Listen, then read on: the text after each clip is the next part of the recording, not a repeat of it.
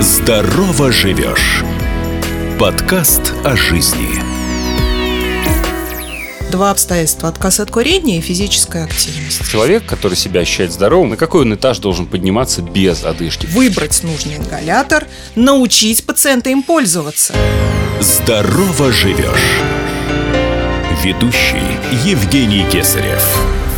Здравствуйте, меня зовут Евгений Кесарев, это подкаст «Здорово живешь». И сегодня мы будем говорить про одышку про состояние, которое, я уверен, знакомо каждому, и как понять, патологическая это одышка, что-то не так с вашим организмом, или это норма. Вот попробуем сегодня разобраться. Сегодня у нас в гостях врач-пульмонолог, кандидат медицинских наук, доцент кафедры пульмонологии Российской медицинской академии непрерывного профессионального образования Юлия Геннадьевна Белоцерковская. Юлия Геннадьевна, здравствуйте. Здравствуйте, я рада всех приветствовать. А, одышка. Одышка. Нужно ее бояться, не нужно ее бояться. Вообще, что это такое? У всех ли она должна быть в норме или не должна быть в норме? Вы правы, когда сказали, что каждый человек в своей жизни это ощущение испытывал. Вообще дыхание – это неосознанный э, акт, который мы замечаем только на фоне значительной физической нагрузки. А, в норме человек в течение минуты дышит примерно 16-18 раз, совершает 16-18 угу. дыхательных движений. Но каждый из нас а, при быстром беге или подъеме на высокий этаж, ощущал частое, а, может быть, тяжелое дыхание, которое довольно быстро восстанавливалось. А, это не болезненное состояние, это то состояние, которое является компенсаторным для того, чтобы компенсировать потребности организма в кислороде во время повышенной физической нагрузки. Но существует другая одышка – одышка, которая мы называем уже болезненным состоянием, одышка или затрудненное дыхание, или тяжелое дыхание, частое дыхание, заложенность в грудной клетке. Существует такой целый язык одышки. Это очень много разных понятий, но это всегда субъективное ощущение, безусловно. А, это та одышка, которая возникает при уже привычной физической нагрузки, та одышка, которой раньше не было, и она вдруг появилась при той нагрузке, которую человек привык выполнять совершенно спокойно и без всяких усилий. Вот это уже относится, конечно, к заболеванию. А есть какой-то критерий? Вот как понять, здоровый человек, который себя ощущает здоровым, вот на какой он этаж должен подниматься без одышки? Или какой-то промежуток времени, который он должен испытывать вот эту одышку, поднявшись, вот я живу на четвертом этаже, я поднимаюсь на четвертый этаж, причем парадокс, я иногда ощущаю одышку, а иногда нет. От чего это еще, кстати, зависит? Э, вы знаете, конечно, нет каких-то четких объективных критериев того, когда одышку можно считать физиологическим состоянием, а когда Очень уже... субъективно, да? Да, это очень субъективно. Это зависит от возраста, безусловно. Вы молодой человек и должны на четвертый этаж подниматься, в общем, без всяких усилий. Но э, если вы перед этим не спали ночь, да, вы утомлены, вы, может быть, не очень здоровы, есть угу. какое-то простудное заболевание или что-то еще. Организм истощается быстрее. Или человек не тренированный совсем. Вот он ведет такой очень сидячий образ жизни. Угу. Ему будет сложно подняться на четвертый этаж. Но это не значит, что у него есть заболевание. Просто его мышцы не готовы к такой физической нагрузке. А, и вовремя недоставленный к этим мышцам кислород вызовет вот такую одышку. То это есть, не является болезненным состоянием. Вот, да, это важный момент. То есть, если ты чувствуешь одышку, предположим, там, а, последние несколько дней, но ты параллельно с этим спишь два часа в сутки, то это, это укладывается... Ну, в общем, да, такой человек имеет право испытывать одышку, угу. хотя это, в общем, не очень хороший знак, это может привести к какому-то заболеванию. Нужно все-таки э, следить за своим здоровьем, за своим образом жизни, потому что в конце концов отсутствие физической активности или низкая физическая активность – это фактор риска многих болезней, и болезней легких, и болезней сердечно-сосудистой системы. А затрудненное дыхание и одышка – это синонимы? Это синонимы, да, безусловно, это синонимы, потому что э, человек может описывать одышку очень по-разному. Иногда ко мне приходят пациенты, когда я спрашиваю его, беспокоит ли его одышка, он говорит, а что это такое? Угу. И я поясняю другими терминами. Может быть, вас беспокоит затрудненное дыхание, может, периодически бывает частое или глубокое дыхание, или трудное дыхание, или дыхание, сопровождающееся какими-нибудь свистами или хрипами. Угу. Трудно вдохнуть, трудно выдохнуть. Это целая такая вот система, и, как я уже говорила, целый язык одышки. А, и термин одышка может объединять много разных ощущений дыхательных. Угу. Вот давайте поговорим про одышку как э, симптом хронической обструктивной болезни легких. А, я так понимаю, при этом заболевании одышка всегда будет присутствовать. Да. Или не всегда? Одышка – это основной симптом, основная жалоба пациентов с хронической обструктивной болезнью легких. А, что такое хроническая обструктивная болезнь легких?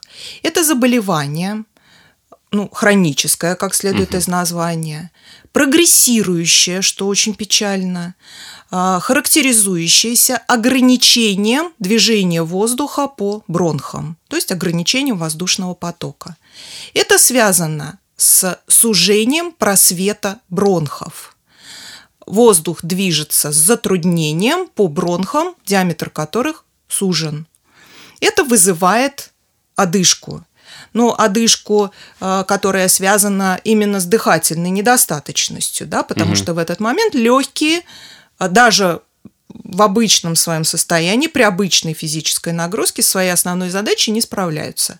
Основная задача легких – обеспечить поступление кислорода в кровь и в ткани, и вывести образующийся там углекислый газ. То есть вот два, двустороннее движение такое. Если этого не происходит, возникает гипоксимия, то есть недостаток кислорода, и гиперкапния, то есть переизбыток углекислого газа. И то, и другое является дыхательной недостаточностью. Одышка при хронической обструктивной болезни легких и при других респираторных заболеваниях является проявлением дыхательной недостаточности. Вот эта одышка будет как-то отличаться от обычной физиологической одышки? Например, на ваш профессиональный взгляд врача? Да, конечно. Во-первых, она возникает у определенного человека. А, это не молодой человек, как правило. Обычно диагноз хронической обструктивной болезни легких устанавливается после 35-40 лет. Почему это так? Потому что есть факторы риска, которые способствуют развитию хронической обструктивной болезни легких. Среди них на первом месте курение. Курение – это страшная вещь для э, дыхательной системы. Э, и вот пациент, кроме того, что он испытывает одышку, после 40 лет у него должен быть еще длительный стаж курения – Кроме одышки такой человек будет еще регулярно кашлять и откашливать мокроту. Угу. Вот портрет пациента с хронической обструктивной болезнью легких. При этом его дыхание будет тяжелым, это будет сопряжено с физической нагрузкой, как угу. правило, все-таки, но постепенно эта нагрузка, вызывающая одышку, будет уменьшаться, угу. Одышка будет усиливаться, а, и пациенту будет становиться все хуже и хуже. Вот когда одышка появляется при привычной до сих пор физической нагрузке, это один из признаков хронической обструктивной болезни, но у соответствующего пациента, вот с теми чертами, которых я сказала. Отказ от курения будет означать снижение рисков моментально или нет? Моментально нет, но однозначно будет. Ну, во-первых, не курение вообще в жизни э, значительно снижает риск развития заболевания, потому что курение... Развитие любых определ... заболеваний. Ну, любых Многих, заболеваний, сопряженных так. с фактом угу. курения. Потому что, безусловно, не только хроническая обструктивная болезнь легких зависит от этого. Сердечно-сосудистые заболевания, а, другие болезни легочной системы, респираторной системы. Здесь и новообразование, злокачественные опухоли, много болезней легких, сердца, а, эндокринной системы зависит от курения. Поэтому, безусловно, разные состояния. Но, коль скоро мы говорим про хоббл, то, конечно, Хоббл в том числе. Просто хочется понять, насколько. Вот я знаю, что при э, рассматривании онкологических заболеваний отказ от курения, несмотря на снижение рисков, все равно на протяжении 10 лет еще э, статистически э, не освобождает, скажем так, пациента, не расправляет ему э, плечи от возможности заболеть онкологией. Вот в случае с э, хронической обструктивной болезнью легких, как хорошо обстоит дело у бросившего человека? А, ну, к сожалению, тоже не идеально. Риск заболеть остается в будущем, но он значительно снижается. Он достоверно снижается, этот риск, если человек бросил курить в любой момент от начала, э, от появления этой вредной привычки. А в период, когда человек уже болеет, отказ от курения – тоже очень важен, потому что он приводит к замедлению прогрессирования заболевания. К сожалению, основная проблема хронической обструктивной болезни легких – это неуклонное прогрессирование, угу. которое приводит к инвалидизации. И разные меры, в том числе отказ от курения, приводят к замедлению этого прогрессирования. Здорово живешь! сокращает дистанцию и приближает слушателя к знаниям и советам специалистов, чтобы помочь и поддержать многих.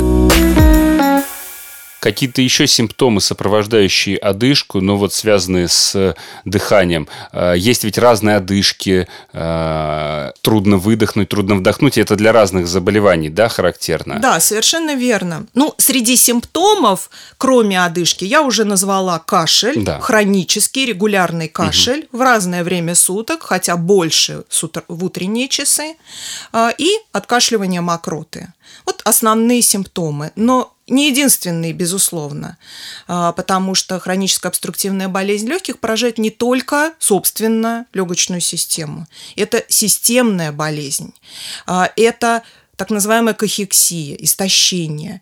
И это нарушение работы скелетных мышц, их ослабление. Да? Мы говорим про недостаток кислорода. Это остеопороз.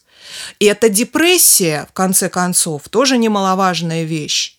А, которая сопровождает пациента с хронической обструктивной болезнью легких. Ну а если говорить о самой одышке, то, конечно, она тоже особенная. Вообще выделяют а, два типа одышки. А, и это означает разные механизмы ее формирования. Это помогает врачу определиться с причинами, ну, глоб, глобально, да, угу. выделить две основные группы заболеваний. Одна одышка называется обструктивной, вот та, которая характерна для хронической обструктивной болезни легких. Угу. Что такое обструктивная одышка? Она означает сужение просвета бронхов, обструкцию бронхов, угу. сужение диаметра бронхов. И она, как правило, связана с физической нагрузкой разной степени выраженности. И только у у, самых тяжелых больных Хоббл она может развиваться и в покое. Такое тоже возможно. Такая одышка, как правило, возникает на выдохе.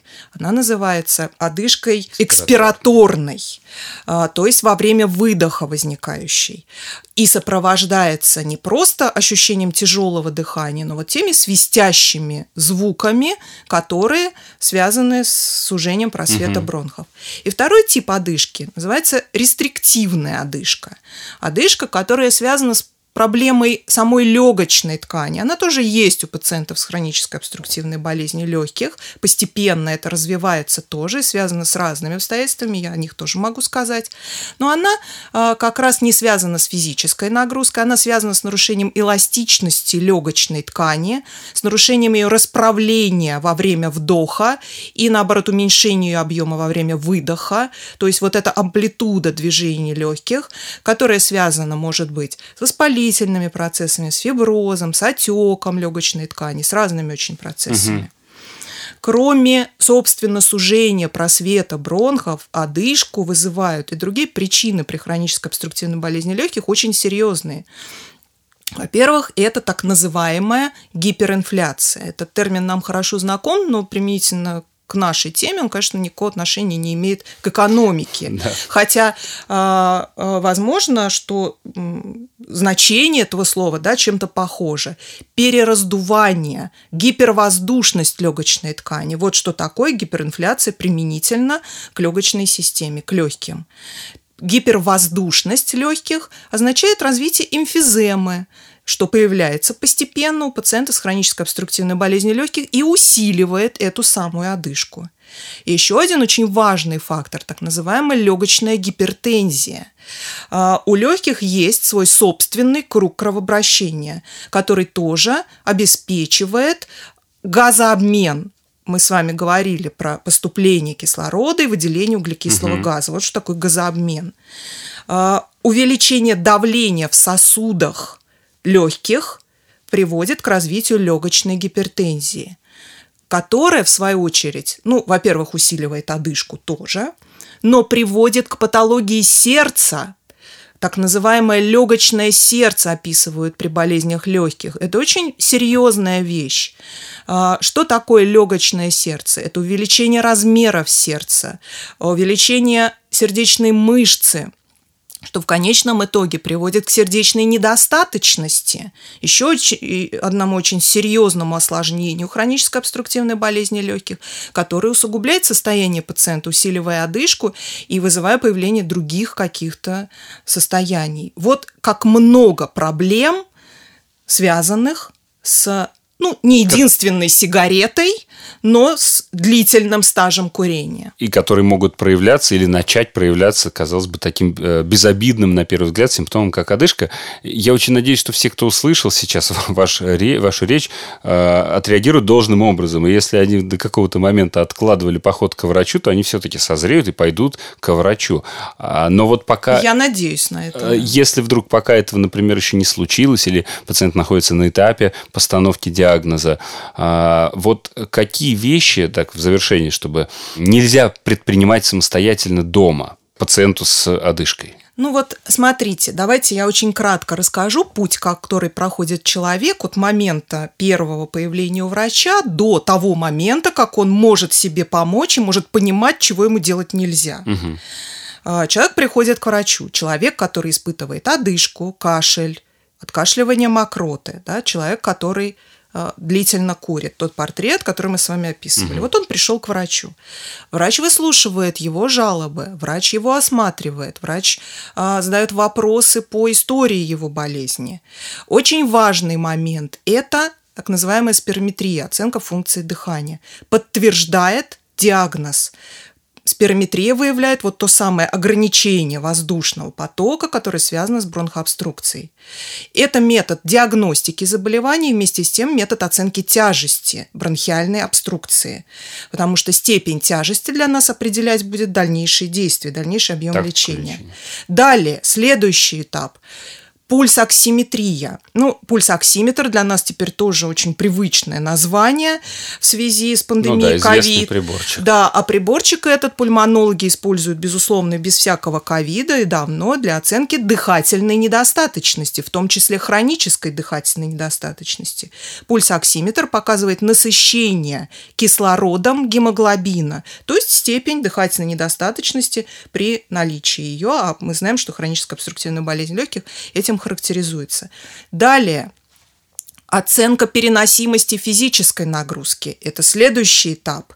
С помощью разных нагрузочных тестов специальный тест с ходьбой, а, тест с велотренажером, тест с беговой дорожкой оценивает, какой уровень нагрузки может переносить данный конкретный пациент с хронической обструктивной болезнью легких. Угу. Насколько выражена его одышка и насколько минимальна а, степень нагрузки, которую может он себе позволить.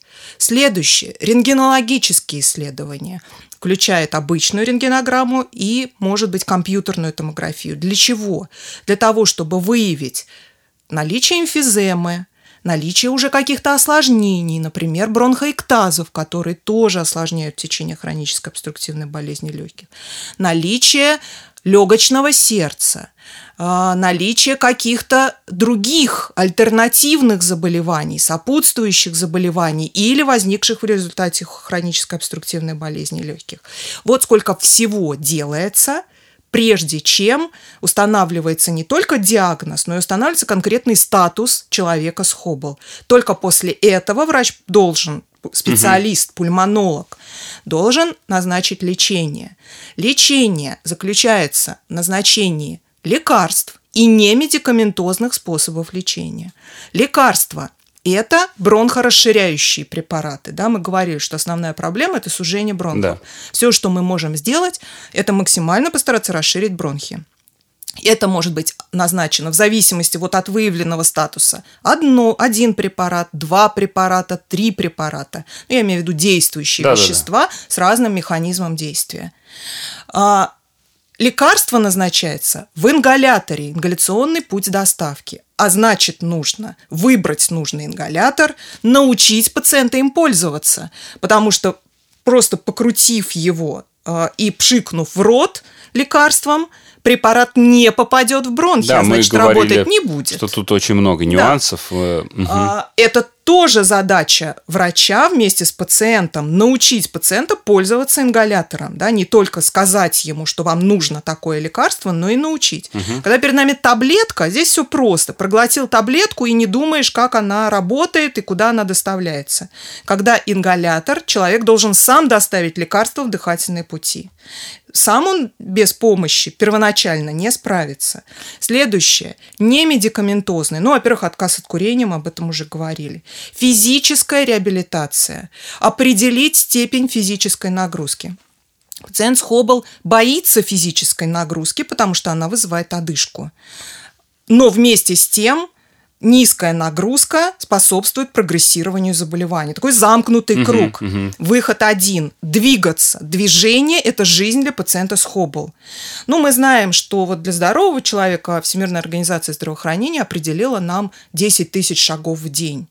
Ну, если человек с Хоббл если у него не тяжелое течение, он рано, вовремя обратился, он может сделать эти 10 тысяч шагов. Это прекрасно, это идеальная ситуация.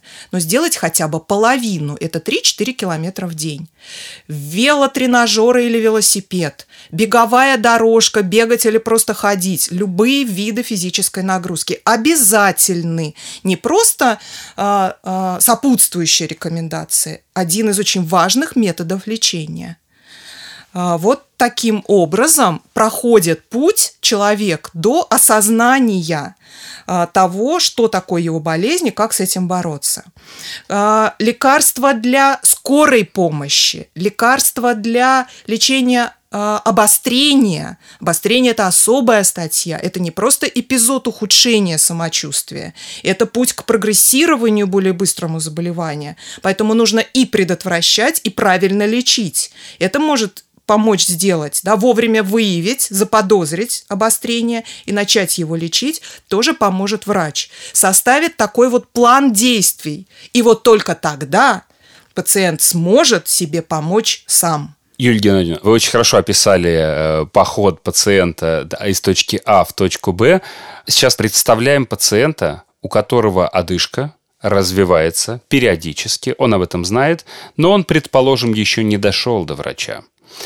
Есть ли какие-то действия, может быть, это народная медицина, которую нужно... Зап... Нет, которую нужно предотвратить, которую нужно запретить, которую нужно сказать, ни в коем случае не нужно дышать над парами спирта с разбавленным э, уксусным э, и, и добавленный в картофельный отвар. И, ну, то есть вот какие-то вещи, которые, возможно, вы в практике встречали и хотели бы э, всех защитить от них. Ну, вы знаете, конечно, в практике встречалось много чего, но вот такое самолечение – это, конечно, путь абсолютно в тупик, в никуда, потому что причин одышки миллион – ну, то есть конкретных все-таки вы не можете Если назвать... у человека не установлен диагноз конкретного заболевания, то конкретное лечение назначить невозможно.